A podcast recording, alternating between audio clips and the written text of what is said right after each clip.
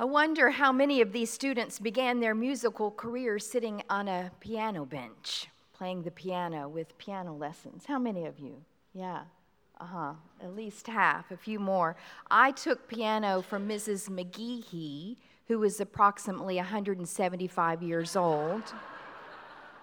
I sat in her living room. The piano took up most of the living room, and she would always have me begin the lesson by placing my hands on middle C, my right thumb right there on middle C. And from there, she said we could make music. We could go high, we could go low, sharp, flat. But we would always begin with our hands on middle C. If you get lost in the middle of the piece, you just come back to middle C and then you figure it out from there. This morning's scripture lesson is about a group of people who find themselves lost, not just lost as if they took a wrong turn and they're physically lost, but they're also spiritually lost. Moses leads this group of people who follow God out of slavery in Egypt and into the promised land, but there is about a generation where they wander around lost in the wilderness. Today's scripture comes in that in between period, that lost phase. The people have no game plan. And so almost a third of the book of Exodus is dedicated towards building up a tabernacle or a portable sanctuary so that they can experience God's presence in this phase of the wilderness. It, it's tabernacle sounds pretty fancy, but really, a tabernacle here is not much more than a tent. It's just a flimsy place where they can gather to find God. You know, when Noah encountered the flood, God said, Build an ark and ride out the storm. So God provided a home during the storm. And then when Moses was born, his mother placed him in a basket. And the word basket is the same word in Hebrew as the word ark. And so, again, God provides a way to ride out the storm. And now we have a grown up Moses leading the people through another type of storm called the wilderness. And God builds for them another safe haven, a tent, a place where they can gather to experience God's presence. And in days past, they would send Moses up on the mountain and Moses would visit with God and then come back down and bring a word. But now there's been a shift, and they sense that God is present with them all the time. That this divine presence of God is not so elusive, but is always present with them, portable. The tent, you see, it could fold up and it could move along with them wherever they were called to go. And so this morning we read a part where they're gathering at the tent. They just want to hang out with the divine presence, to be with God. And then when they realize that God is not that distant one way upon the mountain, but among them, they break out into song. They begin to dance. They're worshiping God because they sense that God is with them through the long haul, not just in high moments, but even through this period of spiritual lostness.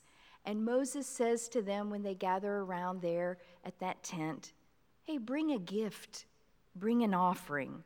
Let ever who has a generous heart, let those bring a gift. And everyone whose heart was stirred, and everyone whose heart was willing, brought a gift to the Lord. They brought it to the tent. When I read these few verses from Exodus, I noticed two things. One is I noticed not everyone came, only those with a generous heart. And second, I noticed that those who came, they were not coerced.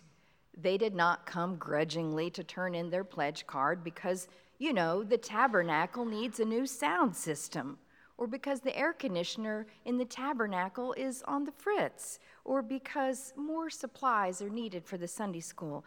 They did not come with an offering because God had need. They came because they had need. They were brimming with joy over the delight of God's presence with them. They were so generous because they had experienced God's presence and they couldn't imagine doing anything else except bringing a gift. And so they came to offer themselves to God. I wonder when I read that passage, I wonder how do we become that kind of generous? How do I grow in generosity? How do we as a congregation grow in our own sense of generosity? And how do we pass down that sense of generosity to our children and to our grandchildren?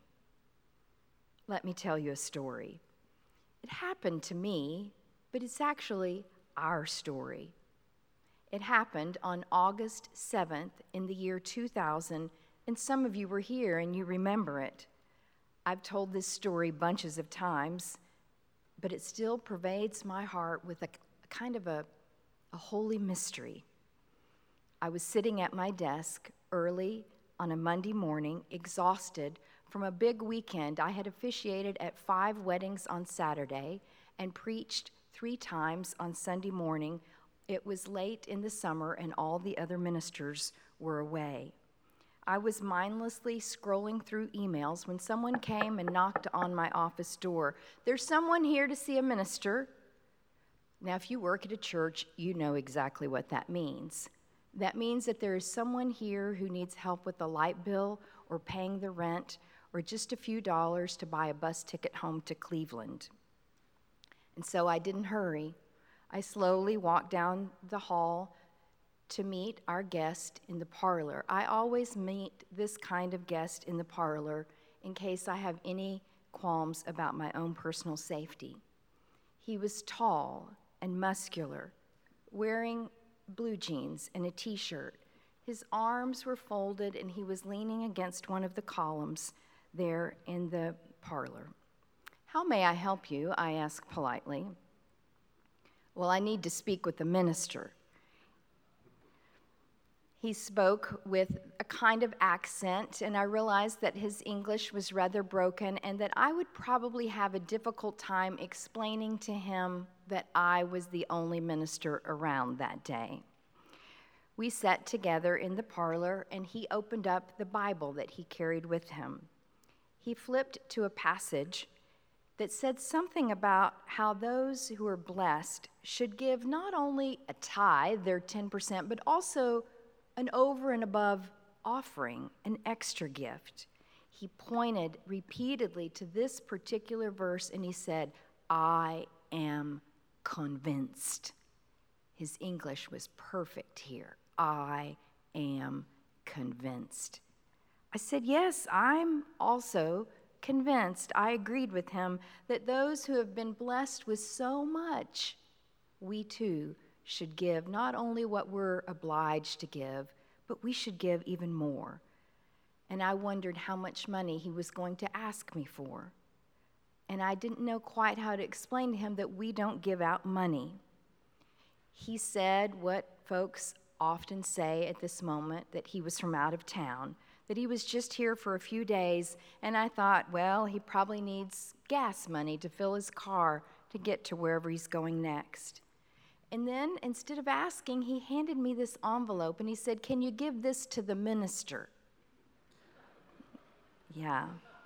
I felt it. It was thick, not like a letter, but thick, like a cassette tape. And I thought maybe it's got songs on it, or maybe it's uh, religious tracts, or maybe maybe it's a bomb. I don't know what's in this envelope, but I said sure, and I watched him go out the front door there by the rotunda. I didn't know if I should open it. I was too afraid to open it, and so I went back to Sandy's office. I knew that there were a group of men who came in every Monday to volunteer in her office, and maybe together we could figure out what to do with the envelope. I said, I'm afraid to open it. Sandy was courageous. She grabbed it out of my hand, she tore it open, and money went flying absolutely all over her desk. It was $16,210 in cash. We looked down on the envelope, and there was his name. We Googled him.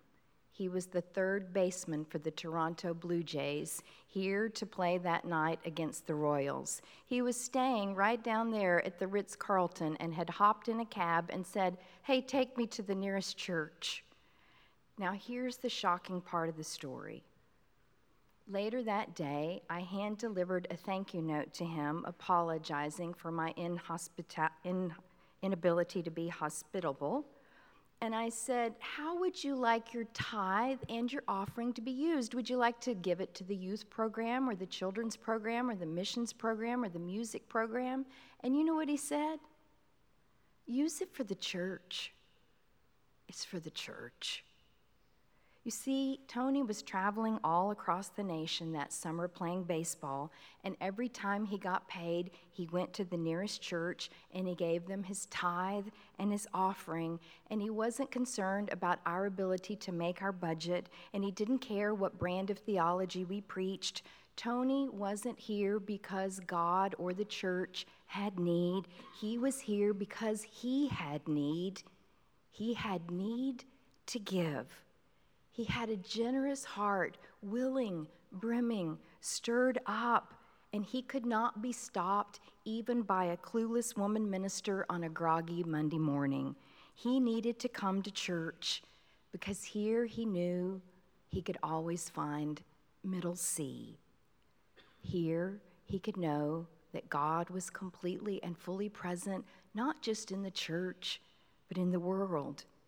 God is portable deep inside of you and me and every human being on the face of the planet is that exact same spirit of generosity. God created us with a deep desire to give. When we touch middle C, we will not be able to help ourselves from giving. It's how we were made.